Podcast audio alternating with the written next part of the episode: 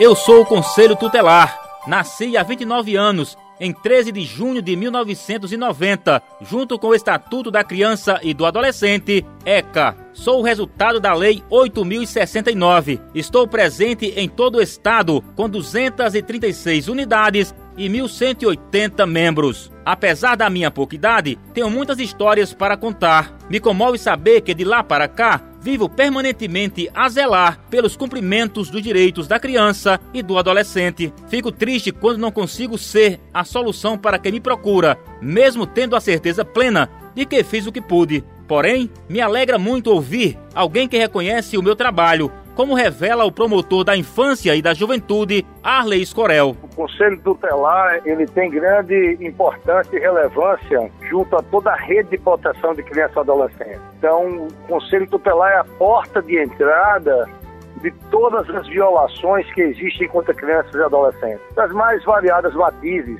a exemplo, violência física, violência psicológica, sexual, negligência, todas essas violências ou violações porque passa criança e adolescente. Então, ali é a porta de entrada, onde o cidadão deve se dirigir é, inicialmente, em primeiro lugar, para obter dali o apoio, o devido encaminhamento a todas as violações, como eu já disse, que envolvam crianças e adolescentes. E este órgão, o Conselho Tutelar, ele tem o poder de aplicar medidas protetivas que podem ser aplicadas tanto em relação às crianças e adolescentes, como inclusive aos próprios pais. Gosto até quando o Dr. Arley, em tom de crítica, sugere mais atenção com relação ao processo de escolha dos meus conselheiros. E a gente não pode generalizar dizendo que todos são ruins, ou também generalizar de que todos os conselhos compostos por pessoas extremamente dedicadas. Daí a importância do exercício da cidadania, das pessoas, da população em geral, saber escolher o seu conselheiro tutelar, a sua conselheira tutelar, aquele que pode exercer tão bem esse papel e tem um perfil para isso. Não vá aqui iludir com promessas, a gente não pode fazer com que esta campanha para conselheiro tutelar aqui depois de anos de luta, ganhou maior visibilidade, hoje tem um caráter nacional. Em todo o Brasil será realizada a eleição no dia 6 de outubro. Quem me conhece sabe, e quem não me conhece vai saber agora que eu sou proteção, cuidado, uma casa de portas abertas e socorro.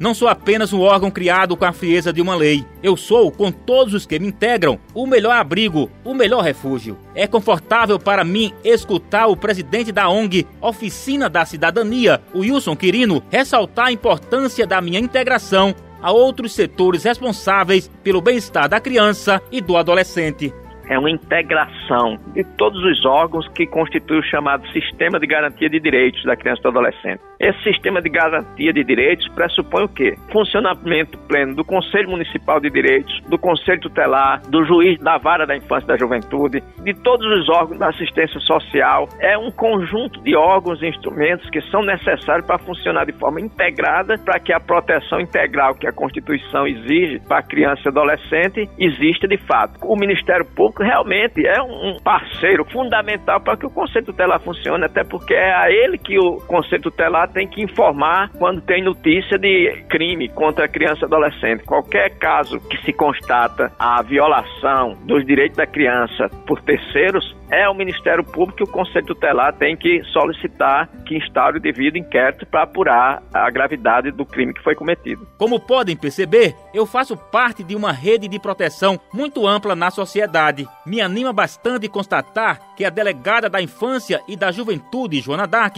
alerta para que todos procurem observar qual é o meu verdadeiro papel. A lei, ela é muito bem elaborada. Eu sempre digo nas minhas entrevistas que o que falta é o conhecimento da sociedade sociedade de compreender como é o trabalho do Conselho Tutelar. Hoje, as famílias, elas querem que o Conselho Tutelar exerça esse papel de pai, de professor, de tutor, de curador, e não é bem assim. A gente recebe pessoas na delegacia, por algum motivo perder a autoridade sobre esses filhos dentro de casa, por uma questão de educação e, e outros fatores, e culpam o Conselho Tutelar. Foi no Conselho Tutelar, o Conselho Tutelar não resolveu nada. Quer dizer, é uma falta de conhecimento, eu acho que precisa ser mais divulgado a função do Conselho Tutelar para a sociedade compreender qual é a verdadeira função dele.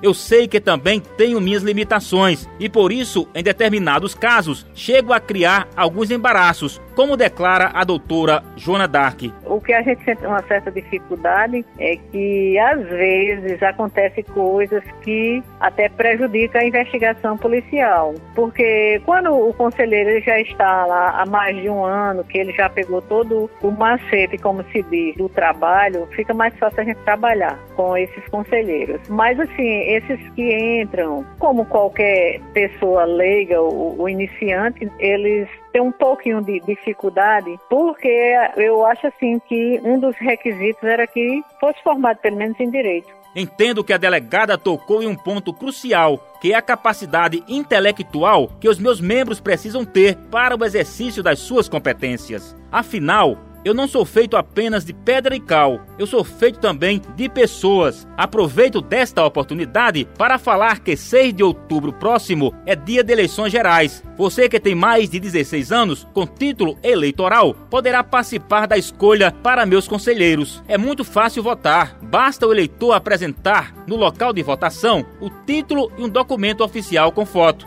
Faça a sua escolha de forma democrática. Ela é importante para, inclusive, evitar que algo parecido com o que aconteceu com o professor Ranieri Dávila Alves Coelho, que precisou dos meus serviços para resolver uma questão envolvendo um filho menor, volte a se repetir. Alguns conselheiros, eles deixam muito a desejar porque eles têm pouco conhecimento do direito eu acho que o conselheiro tutelar, obrigatoriamente, ele tinha que ter o curso de direito. Então, quando eu precisei do conselho, o conselheiro, ele não tinha conhecimento nenhum do que, que era alienação parental e agia de maneira muito maternalista, muito empírica. Eu tive muitas dificuldades com esse primeiro conselheiro. Ele não ia trabalhar nos dias e nos horários que ele tinha que estava lá, ele faltava muito. Então, eu tive esse problema com um conselheiro específico. E é muita dificuldade que se criou por esse conselheiro para poder fazer uma intervenção consistente. Nesse segundo momento que eu voltei a procurar o conselho, aí o meu atendimento ele já foi um pouco bem melhor.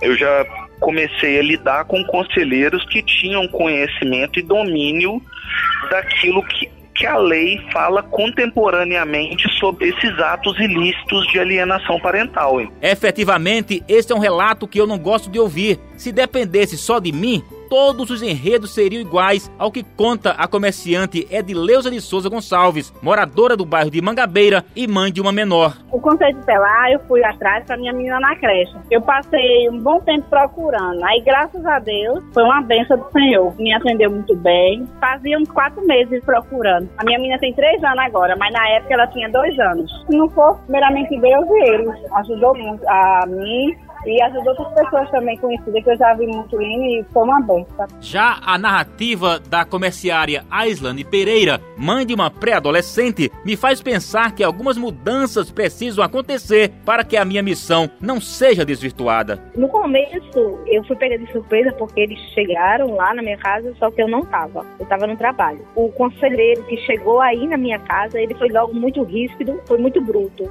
Ele foi logo me acusando, como se eu fosse a má história. Não procurou saber direito o que, que realmente tinha acontecido para chegar àquela situação. E já foi logo me acusando, dizendo que eu tinha deixado minha menina em casa, já foi logo jogando um monte de acusação pelo telefone. E falando que ia abrir um processo, não sei o que. Eu disse, não, meu amigo, vamos conversar. Aí eu fui no conceito tutelar do gás, que é lá onde eu moro. Só que quando eu cheguei lá, eu não me deparei com esse rapaz. Encontrei com uma conselheira que estava de plantão, que é a Gerlane. Aí já vi outra face do conselho, da outra pessoa totalmente diferente. Uma pessoa que escutou primeiro o que estava acontecendo, tomou parte do assunto e deu toda a assistência. Eu passei pelos dois lados, o lado que já chegou e acusou e depois o lado que acolheu e escutou. Digo com entusiasmo que para otimizar as minhas atribuições, muitas medidas já estão sendo tomadas. A escolha dos meus componentes, por exemplo, é feita de várias etapas. É avaliação de documentação, prova objetiva e discursiva e, por último, a eleição, para que durante os quatro anos de mandato o escolhido seja um conselheiro de fato.